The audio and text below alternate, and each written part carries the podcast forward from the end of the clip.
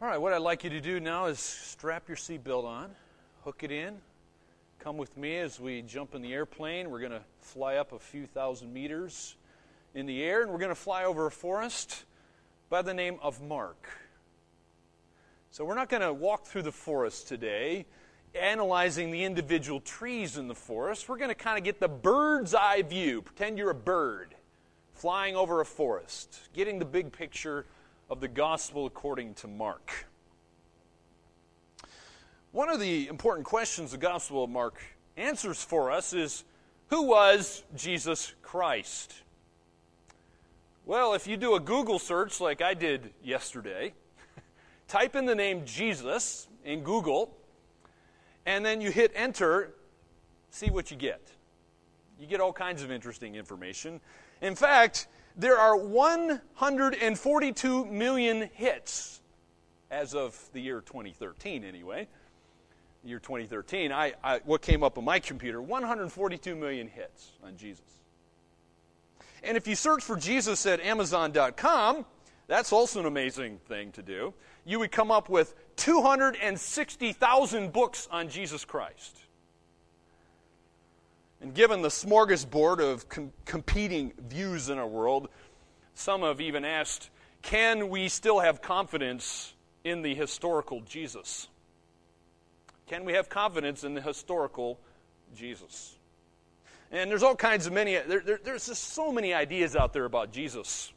A lot of people are confused, some people are wrong. Uh, let me give you some of these ideas. For example, some call Jesus Christ a prophet.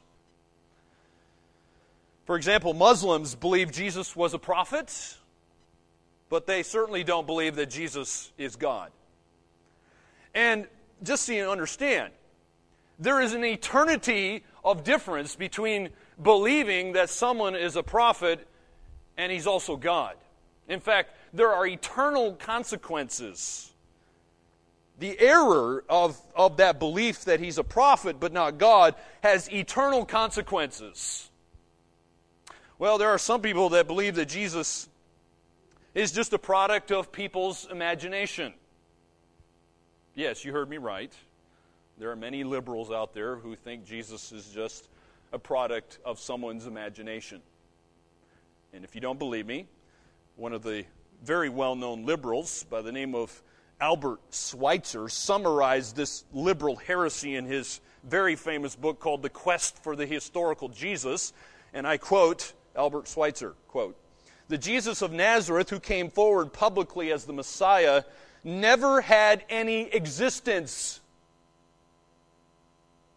He is a figure designed by rationalism, endowed with life by liberalism, and clothed by modern theology in an, in an historical garb.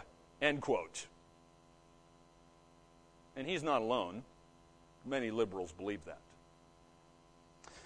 Perhaps the most popular view is that Jesus was just a good man. He was a great moral teacher, but they kind of just stay at that level. To answer that particular argument, I can't get away from what C.S. Lewis wrote many years ago. I quote from C.S. Lewis in his uh, very good book called Mere Christianity. He says this I am trying here to prevent anyone saying the really foolish thing that people often say about him. I'm ready to accept Jesus as a great moral teacher, but I don't accept his claim to be God. That is the one thing we must not say. A man who is merely a man and said the sort of things Jesus said would not be a great moral teacher.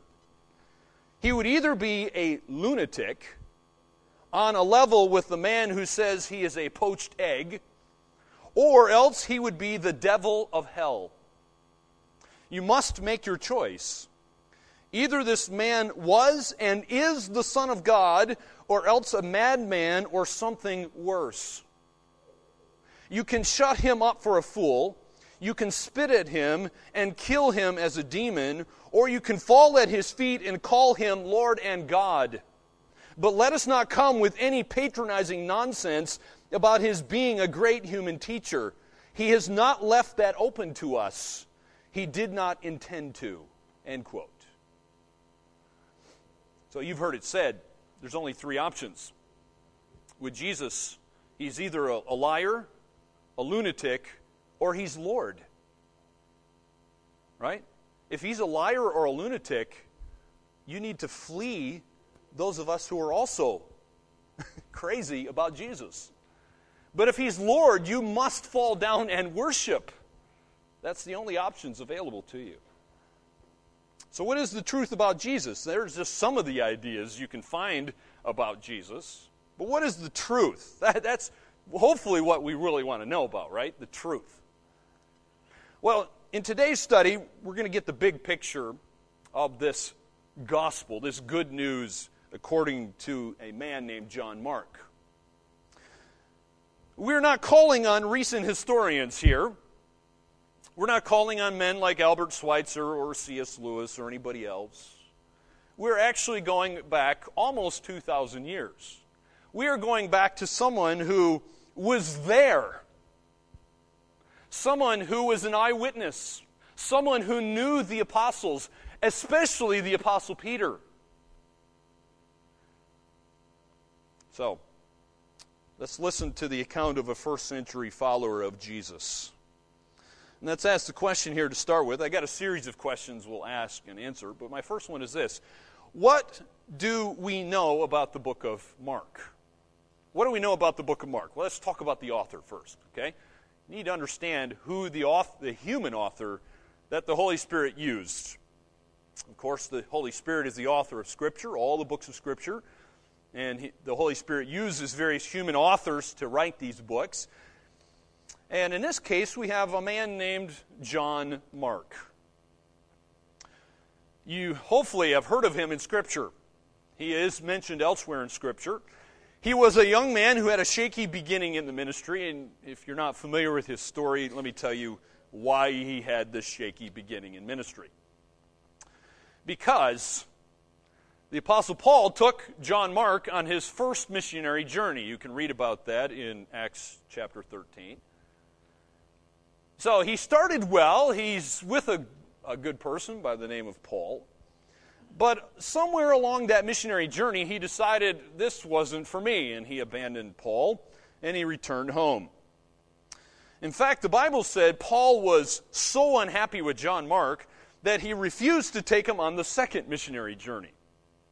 So apparently he had a little change of mind uh, after having gone home, uh, which is I'm glad to hear.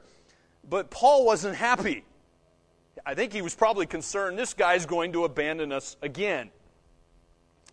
Well, as a result of that, uh, a quarrel broke out between Paul and Barnabas. Paul did not want to take John Mark, Barnabas did. So God ended up using that quarrel to end up instead of just having one missionary team, God used it to have two missionary teams going out and establishing churches and strengthening the ones that already existed.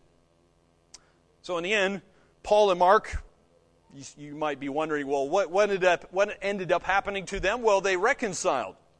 In fact, if you read in Colossians chapter 4, uh, it says there that uh, when Paul was in prison in Rome, they were able to reconcile. Apparently, Mark served as Paul's aide, and then eventually Paul sent him out as a delegate on a very important mission to go into Asia Minor. And then if you read in 2 Timothy chapter 4, later Paul would eventually ask Timothy to bring John Mark back to him to Rome, and Paul specifically said the reason why because he says he is useful to me for the ministry. So there was a reconciliation. I don't know about you, but as I think about the human author whom the Holy Spirit uses here, I'm encouraged because I am a failure, just like John Mark. I'm a sinner, just like John Mark. And the great news is that God uses sinners to accomplish his purposes. Here we have a man who was a sinner, a failure. He abandoned the ministry at some point in his life, but yet God ended up using him to write Scripture. So that's the author, but what about the date? Well, the date is, like a lot of books in the Bible, sometimes debated. And, and, I, and I mentioned the date because you need to understand this human author is writing sometime in the 50s. And I don't mean the 1950s, I mean the 50s, as in first century. This is a man who was familiar with Jesus. Most likely had seen Jesus, had talked to Jesus, certainly knew the Apostle Peter. This is someone who is an eyewitness. This is not somebody who is long, long past the time of Christ, just a couple decades after Christ. The source, as I've already mentioned, some have wondered well, where did Mark learn everything he includes in this gospel? Well, as I said, Mark was probably an eyewitness to some of Jesus' life. Probably not all of it, but certainly some. Yet Mark's gospel has also been associated with the Apostle Peter. According to tradition, Mark wrote down Peter's account near the end of Peter's ministry. Remember, Peter uh, ends up dying in Rome. Peter knew Mark and told Mark everything he needed to know about Jesus. Why is Mark writing? Why, why is there four Gospels? You ever wondered that? Why do we have Matthew, Mark, Luke, and John? Why, why can we not just have Matthew or just the Gospel? Why is there four? A lot of people have wondered that. Well, you need to understand they all have a different emphasis, a different purpose in writing. So remember, Matthew showing Jesus is king. Luke showing that Jesus is man, John shows Jesus is God. And so Mark is writing to the Romans, and the Romans are all about doing and activities, which is why whenever they conquer someone, they got to set up some huge monument or pillar or something, you know.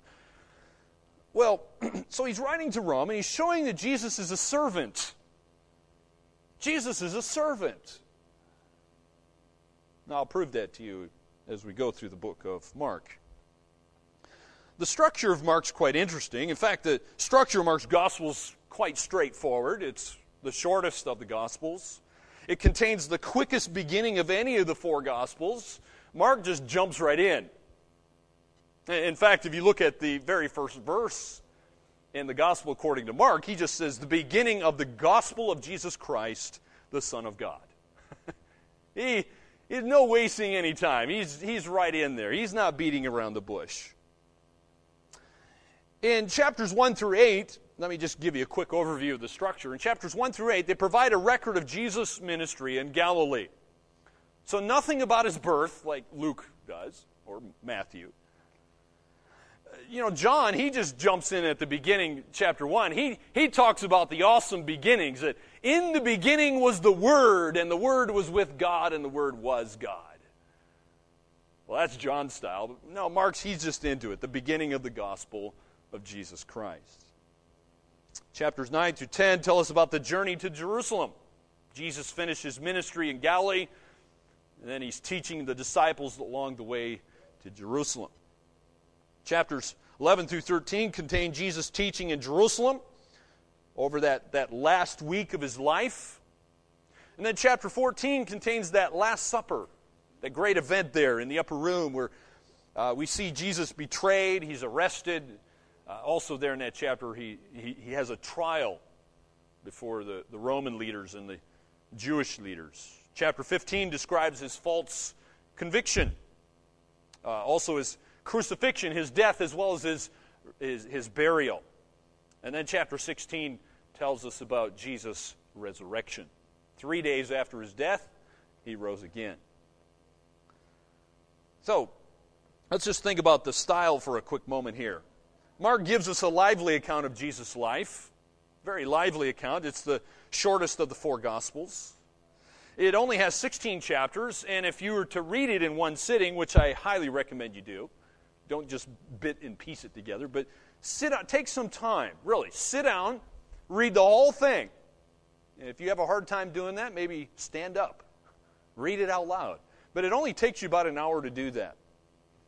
So, Mark highlights action throughout the book. That's the style. It leaves us with the impression of a dramatic story. In fact, Mark's favorite word is the Greek word euthus, which uh, is translated in our Bibles as straightway or immediately. It's his favorite word, straightway or immediately. I want to just give you a couple examples of that just, just in chapter 1 alone here, okay? Look at chapter 1, verse 18. Uh, chapter 1, verse 18. And immediately they left their nets and followed him. Uh, look at verse 20. Verse 20. And immediately he called them, and they left their father Zebedee in the boat with the hired servants and followed Jesus. Look at verse 21. And they went into Capernaum, and immediately on the Sabbath he entered the synagogue and was teaching. Look at verse 23. And immediately there was in their synagogue a man with an unclean spirit. Do you get the point? All right. That's just a few verses in chapter 1. So, Mark's favorite word is this Greek word euthys, translated as straightway or immediately. So, so again and again, we see Mark, he's just, it, it's like he's, he's a director of a movie and he's just constantly cutting from camera shot to camera shot, quickly going back and forth. There, there's no messing around. It's like a fast paced movie, and Mark is just keeping the interest of his readers going by, by, by editing out you know, a lot of stuff that maybe the Romans wouldn't be that interested in. And so, my friends, you can see that Mark's source here is impeccable the apostles themselves. His structure is clear, his style's engaging, all of which, by the way, makes Mark's gospel a, a good one to use for evangelism. In fact, there's, there's many good tools for evangelism that are based on the gospel according to Mark, uh, like Christianity Explained, Christianity Explored, for example, just to name a couple. So if you ever want to have a, a good Bible study with an unbeliever or even a new believer, it's a good thing to do with them. Uh, you can use Mark's gospel, and there's great tools out there, uh, even with videos you can use on the internet. And they're all based on the gospel according to Mark. And it's also a great book for introducing the gospel and Jesus to non Christians. So let's come to the book of Mark and just think about a moment well, what did Jesus teach? What did Jesus teach? What Jesus taught should be very important to us. And just right up front, let me be blunt. The, the, the main thing that Jesus taught was about himself. It was about himself. It was not about how to be some great moral person. It was not how to be a good person. Now, certainly he ended up doing some of that, but that's not the main point. The main point in this book is about Jesus. That is what Mark shows us. Now, let me ask you this question, and we'll just elaborate on this. What does Mark say Jesus came to do? What did Mark say Jesus came to do? Well, number one, Jesus came to bear authority. Jesus came to bear authority. Look at chapter 1, verse 22. Verse 22. And they were astonished at his teaching. Well, you might say, well, who, who are they? Well, if you back up to verse 21, it says, again, they went into Capernaum immediately on the Sabbath. He entered the synagogue. He was teaching there in the synagogue. Verse 22 says, they were astonished at his teaching for he taught them as one who had authority and not as the scribes. So Jesus wasn't like the scribes. Scribes would just talk about uh, rabbinic writings and traditions of the Jews. Jesus didn't do that because he inherently had authority. He came to bear authority. Let me give you another example. Verse 27. Verse 27. And they were all amazed, so that they questioned among themselves, saying, What is this? A new teaching with authority? He commands even the unclean spirits, and they obey him. So even the demons, those evil angels, obey Jesus Christ. Why? Because Christ has all authority in heaven and in earth. Let me give you another example. Chapter 2 chapter 2, verse 10. Look, at, look in your Bibles, chapter 2, verse 10. Uh, the Bible says uh, this that you may know that the Son of Man has authority on earth to forgive sins. Now, in that context, Jesus ends up healing this, uh, this paralyzed man. Jesus could have done many things, but he chose to talk about his sin. He forgave his sin. He's showing, hey, not only do I have authority over your body, I am the great creator, but I can also forgive sin. So he came to bear authority. Number two, Jesus came to suffer. Jesus came to suffer. Look at chapter 8. Have your Bibles ready, your fingers limbered up, ready to move. All right, chapter 8, verse 31. Verse 31 And he began to teach them, as Jesus began to teach them, the Son of Man must suffer many things and be rejected by the elders and the priests and the scribes and be killed, and after three days rise again. Well, that's not nothing new in the, in, in, the Gospels. In fact, you see that truth many times. Let me give you another one. Chapter 9, chapter 9, verse 31 chapter 9 verse 31 for he was teaching his disciples saying to them the son of man is going to be delivered into the hands of men and they will kill him and when he is killed after 3 days he will rise. Look at chapter 10 verse 32 look at chapter 10 verse 32 and they were on the road that's the disciples and Jesus they were going up to Jerusalem, and Jesus was walking ahead of them, and they were amazed.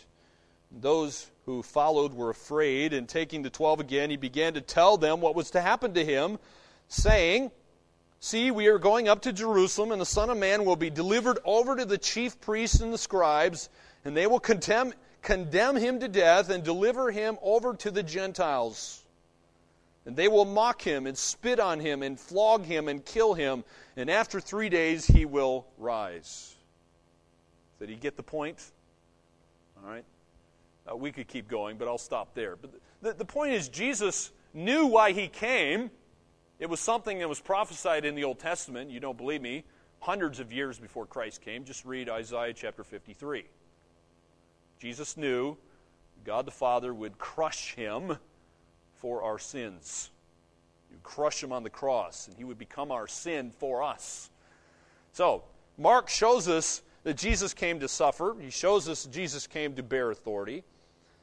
But Mark also tells us that one day Jesus is going to come again, and he is coming as a judge. He will return to judge. Look at chapter 8. Chapter 8, verse 38. Verse 38. For whoever is ashamed of me and of my words in this adulterous and sinful generation, of him will the Son of Man also be ashamed when he comes in the glory of his Father with the holy angels. So Jesus is coming as a judge. He is the judge of the universe. All right, now look at chapter 13. Chapter 13, verse 26. Verse 26. And then they will see the Son of Man coming in clouds with great power and glory. When he comes, he's coming with great power and glory. He is coming, the Bible says, to judge. So in Mark's gospel, Jesus knows who he is. Jesus is not a lunatic.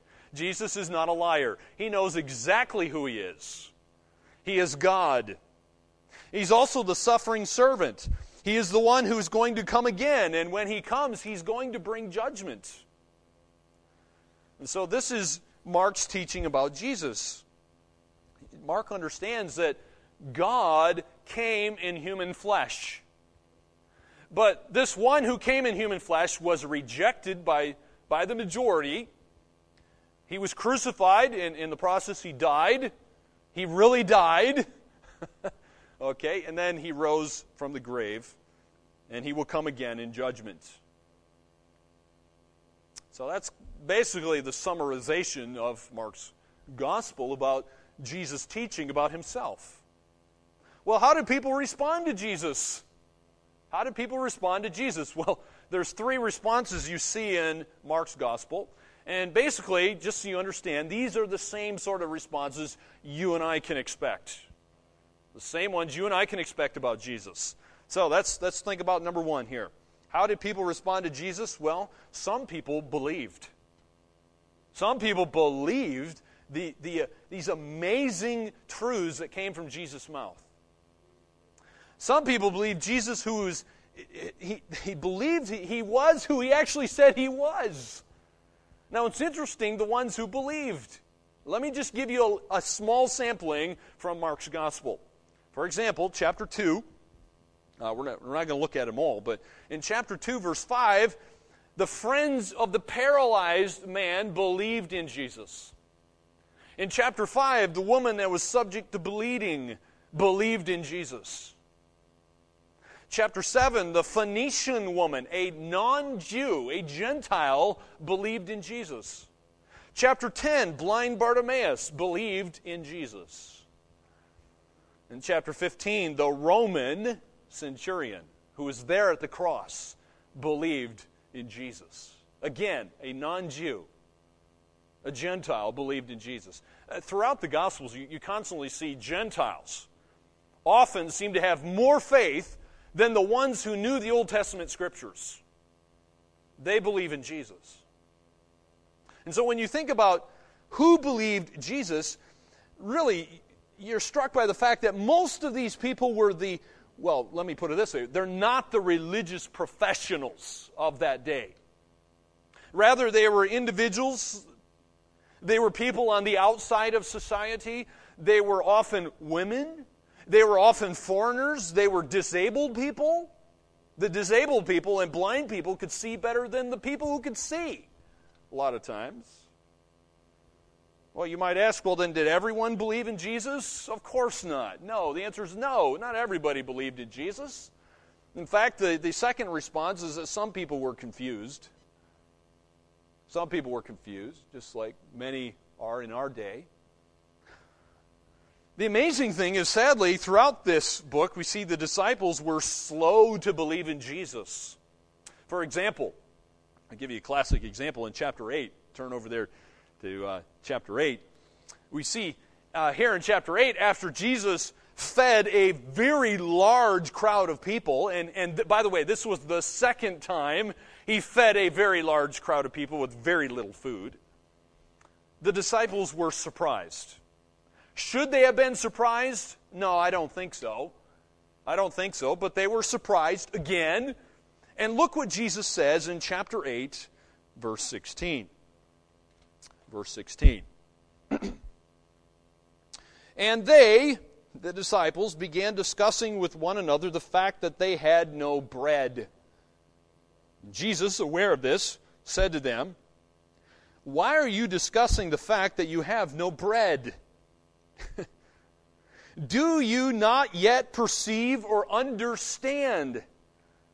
Are your hearts hardened?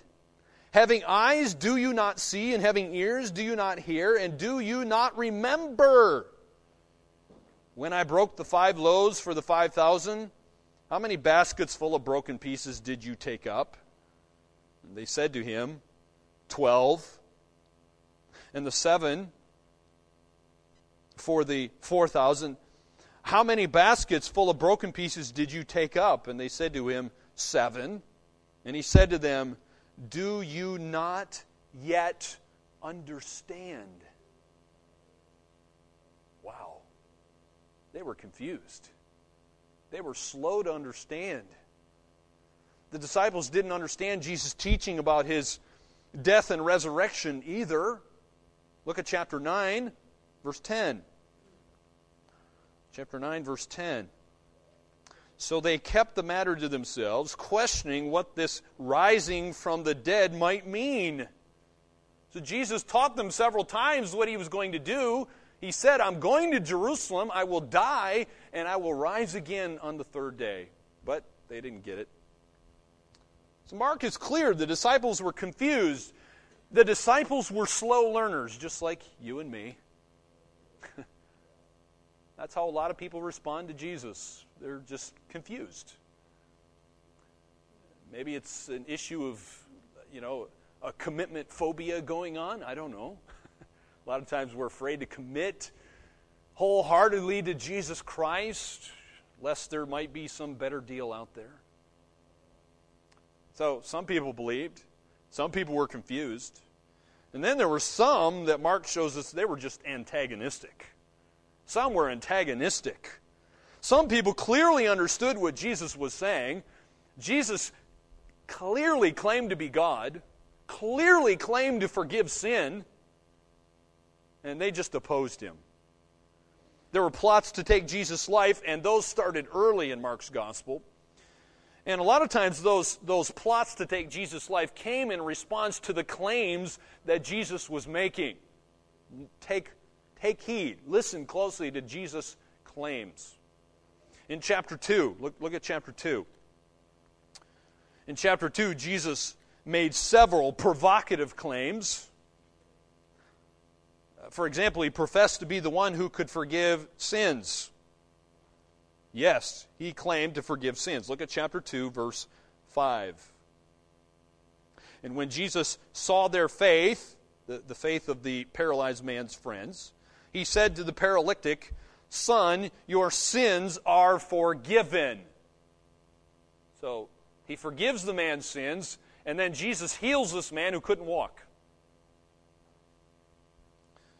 Well, of course, this is a job that belongs to God alone. God alone is the only one who can forgive sins. And I want you to notice how the religious leaders respond to Jesus' claim to be able to forgive sins. Look at chapter, or, chapter 2, verse 6.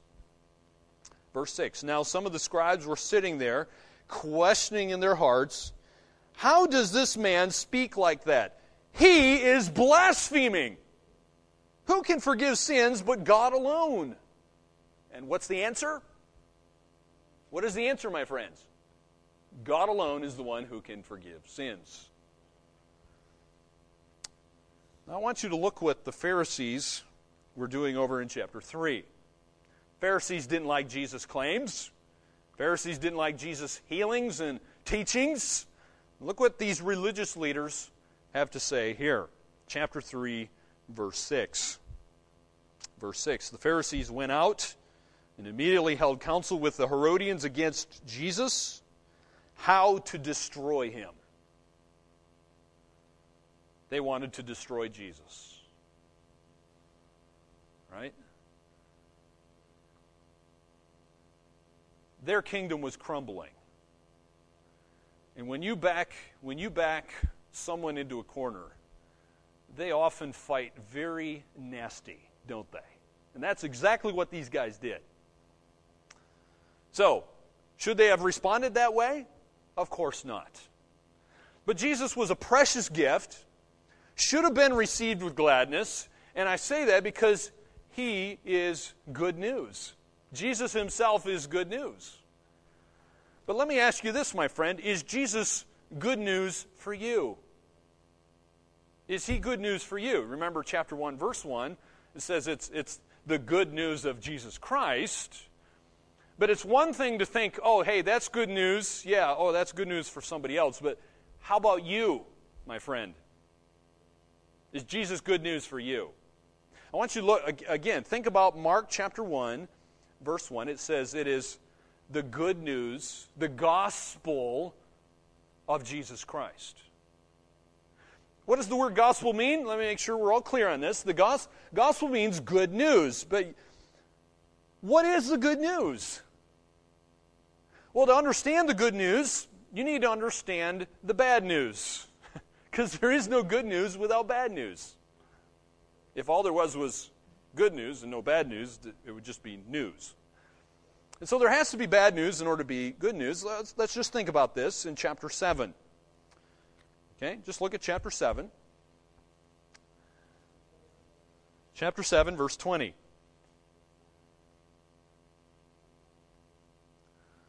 chapter 7, verse 20. What is the bad news? You tell me. What is the bad news as we read these verses? Chapter 7, verse 20. He said, What comes out of a person is what defiles him. For from within, out of the heart of man, come evil thoughts, sexual immorality, theft, murder, adultery, coveting, wickedness, deceit, sensuality, envy, slander, pride foolishness. All these evil things come from within, and they defile a person. So, what's the bad news? Well, you don't have to answer out loud. The bad news is sin, right? The greatest problem you and I in this entire world has has nothing to do with economy, has nothing to do with climate, it has nothing to do with eh, whatever else you can come up with, unless your answer is sin. Sin is our greatest problem. So the bad news is we've sinned, but we've broken a holy God's law. we've broken God's law. And as a result of breaking God's law, you and I deserve death. We deserve eternal separation from God in a place called hell. Yes, my friends, there is a literal place called hell. It does exist. So, that's the bad news. What's the good news? Well, in one word, the good news is Jesus. The good news is Jesus, because remember, Mark 1, verse 1 says it's the gospel of Jesus Christ. So, Jesus is good news for you. And by the way, he is good news for those who know and believe and have put their trust in Jesus Christ alone. If you've never done that, then he's not good news for you, my friend. Because listen closely. The Bible says in the book of James that the demons know God and tremble, but you're never going to see them in heaven. You understand? Judgment is coming for everyone. So if you've never put your faith in Jesus alone, then you get the bad news. You don't get good news. And so, this is only for those who know and, and, and believe why Jesus came. And you say, well, why did Jesus come? Look at chapter 10. Look at chapter 10, verse 45. This could be possibly the theme verse for the entire book of Mark. Okay? You need to understand why Jesus came some 2,000 years ago. Look at chapter 10, verse 45. Verse 45. Jesus said, For even the Son of Man came not to be served, but to serve and to give his life as a ransom for many. He gave his life as a ransom for many. So, why did Jesus come to earth? He came to give his life. He died for sinners. He became that guilt offering. And in the process, he bore people's sins. All the people who ever put their faith in Jesus, he bore their sin on the cross so that you don't have to go to hell and spend all eternity bearing your own sin. So, why did Jesus pay the ransom price? And by the way, the Bible says he paid it with his own blood. Why did he do that? Listen to what this commentator says. I quote, it's on the screen here. When God established the law, it specified the death penalty for disobedience. His holiness could not demand less. A sacrifice was needed to atone for the sins of humanity. The law set forth what kinds of sins demanded what kind of sacrifice. The problem was that these sacrifices needed to be offered continually. A sacrifice was needed that would be for all time a once for all ransom. What was needed was a man. A man. Because it was man who had sinned. But this man would have to be blameless. Only one who was God could satisfy the requirements of a holy God. Jesus Christ satisfied all parts of the law perfectly. His ransom price was offered and accepted our redemption was complete. End quote. My friends, so you understand why Jesus came. He had to come. So, who do you say Jesus is, my friends? Who do you say Jesus is? I'm not asking you, what do other people say Jesus is? Or what do you think other people say Jesus is? But what do you think about Jesus? You personally.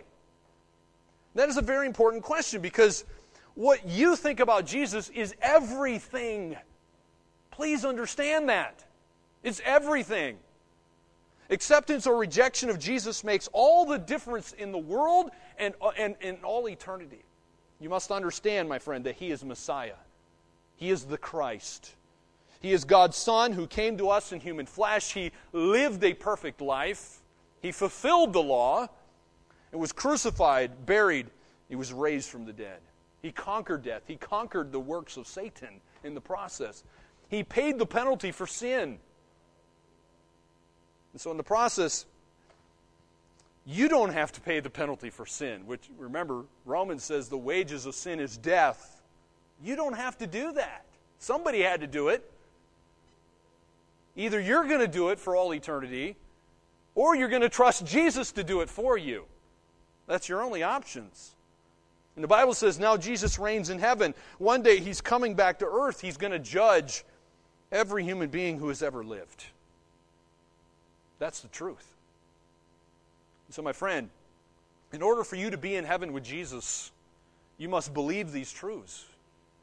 You must put your entire life in Jesus' hands. There is no one, no one else, nothing else that is worthy of that. So I ask you, my friends, if you've done that, let me ask you another question. Are you following Jesus Christ? Are you passionately following Jesus Christ? You have to understand, Mark's gospel is not just about Jesus. Yes, primarily it is, but it's also about who we are. It's about, it's about us and, and, and our relationship to Jesus' claims of who he is. Did you know that Jesus' claim is total? Jesus' claim is total. It's not 99%, it's total, 100%. And I want you to see what Jesus says in chapter 8 verse 34. Look at chapter 8. Put your eyeballs on Scripture. Chapter 8, verse 34. Okay, look at Jesus' claim and notice it's total. He called the crowds to him with his disciples. He said to them, If anyone would come after me, let him deny himself and take up his cross and follow me. For whoever would save his life will lose it but whoever loses his life for my sake and the gospel's will save it. For what does it profit a man to gain the whole world and forfeit his soul? What's the answer? It's a rhetorical question. It profits a man nothing. You could own the entire world. You could be as rich as all of the richest people in the world combined, own everything on planet Earth, if you die without Jesus, you still go to hell. It profits you nothing. So, Jesus laid down three conditions for true discipleship. True discipleship. Take note of these, okay? Number one, you must surrender yourself completely to Jesus Christ. You must surrender yourself completely to Jesus Christ. My friends, now understand this. You will be surrendered. Your surrender can be divided. You understand that? It can be divided, it can be put in one direction. Hopefully, though, it's in one direction toward Jesus Christ. Because remember what Jesus said. Sometimes someone's uh, surrender, their, their attention, their love, their worship can be toward money. Jesus said, You cannot serve two masters. You're either going to hate the one and love the other, but you cannot serve God and money. So, which is it going to be?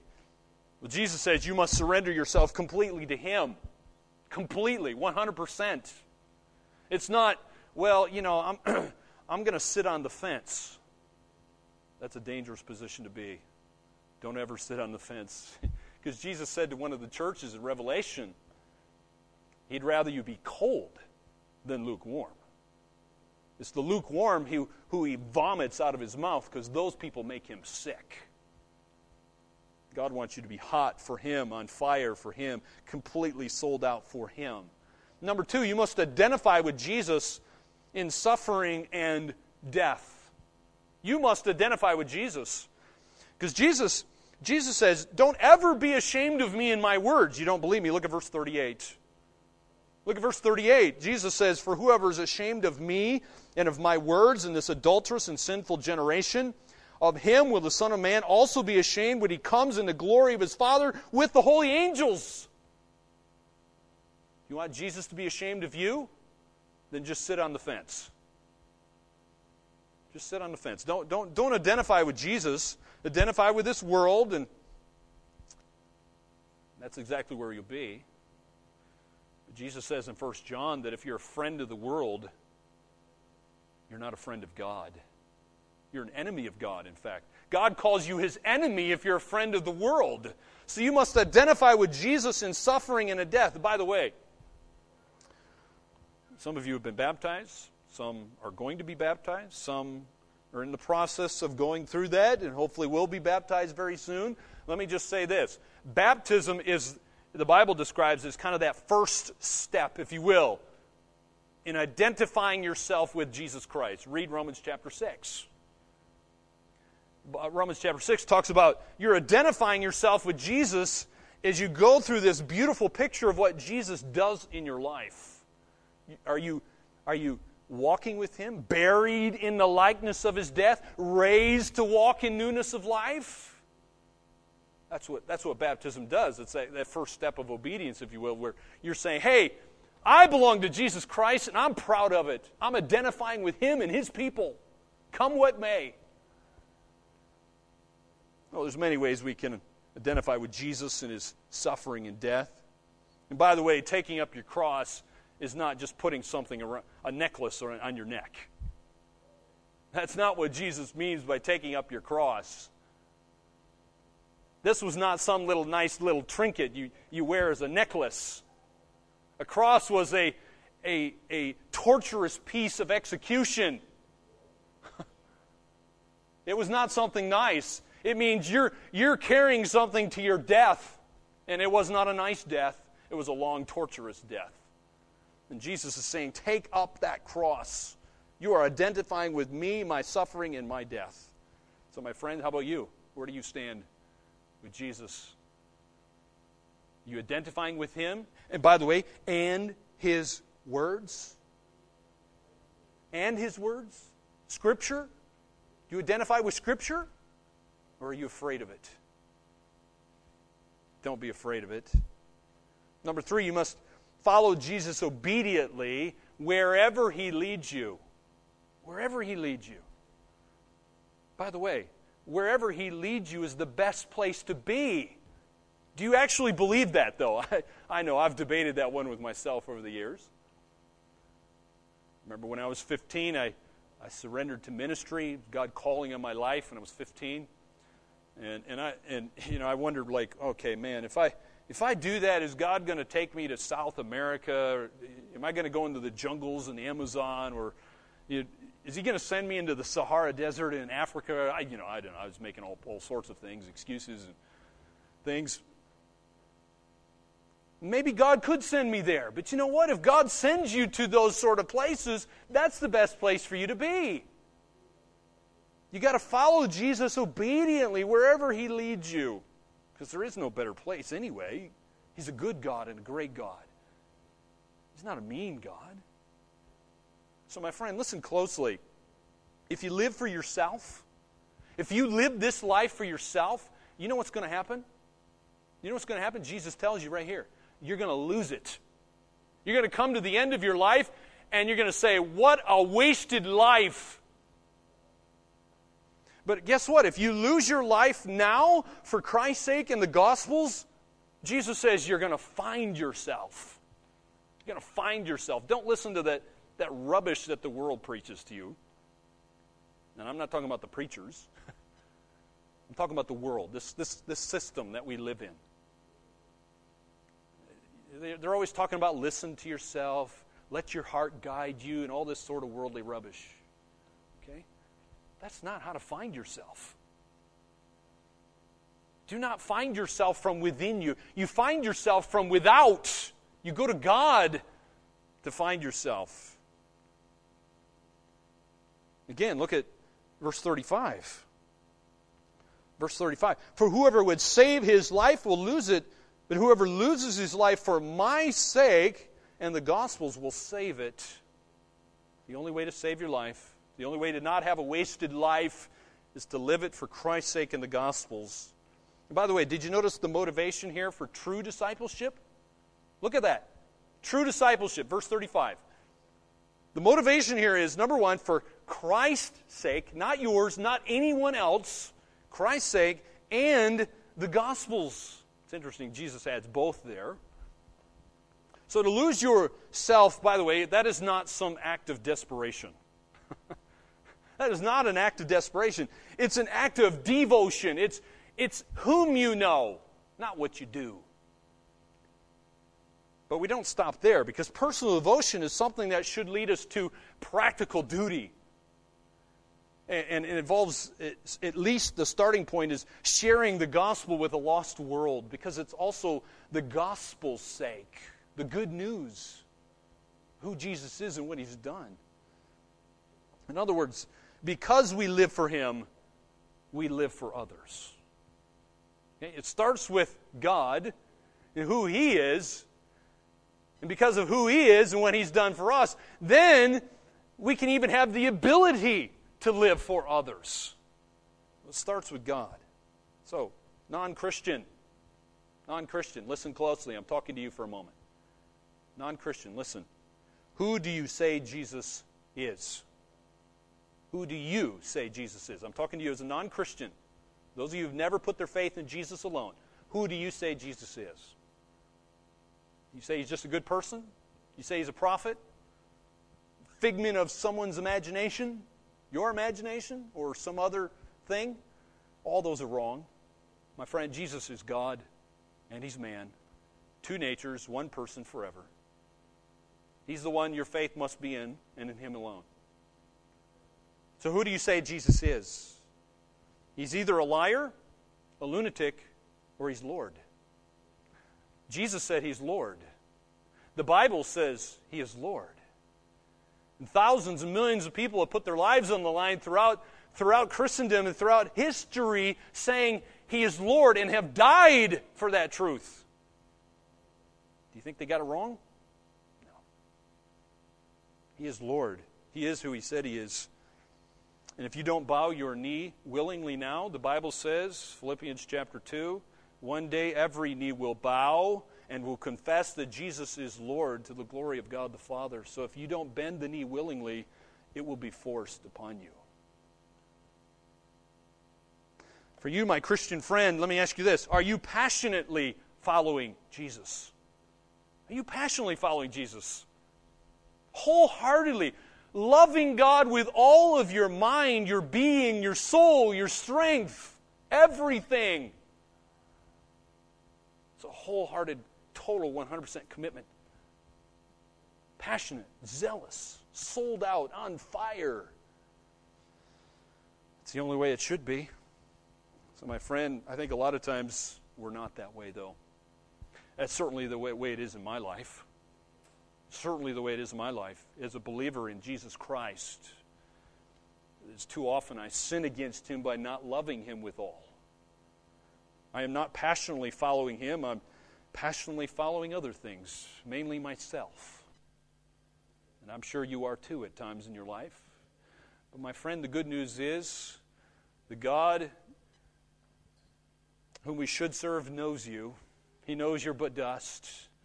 He died on the cross for you, for your sins, for your lack of love for Him. And you can go to him because he is just and faithful. And when you do, the Bible promises you that he's going to forgive you of your sin. He's longing and waiting for you to return to him. He's not a God who's, who's waiting, okay, this, this foolish child of mine, when he comes back, I'm going to punch him between the eyes. No, he's not doing that. He's like that, that father in the story of the prodigal son. He's looking for his prodigal son to return. And when the son returned, what did he do? Throw him in prison? No. He gives him a robe, he gives him a ring. Let's have a party. You've returned. My friend, that, that's the way the Father is. That's the view you need to have of the Father so when you go away from Him, and we all do, run back to Him. The God who forgives sin, longing for you to return. And you can passionately follow Him with all of your entire being. He wants you to, He commands you to, and He gives you the ability to. Will you? Passionately follow Jesus Christ today, tomorrow, for the rest of your life.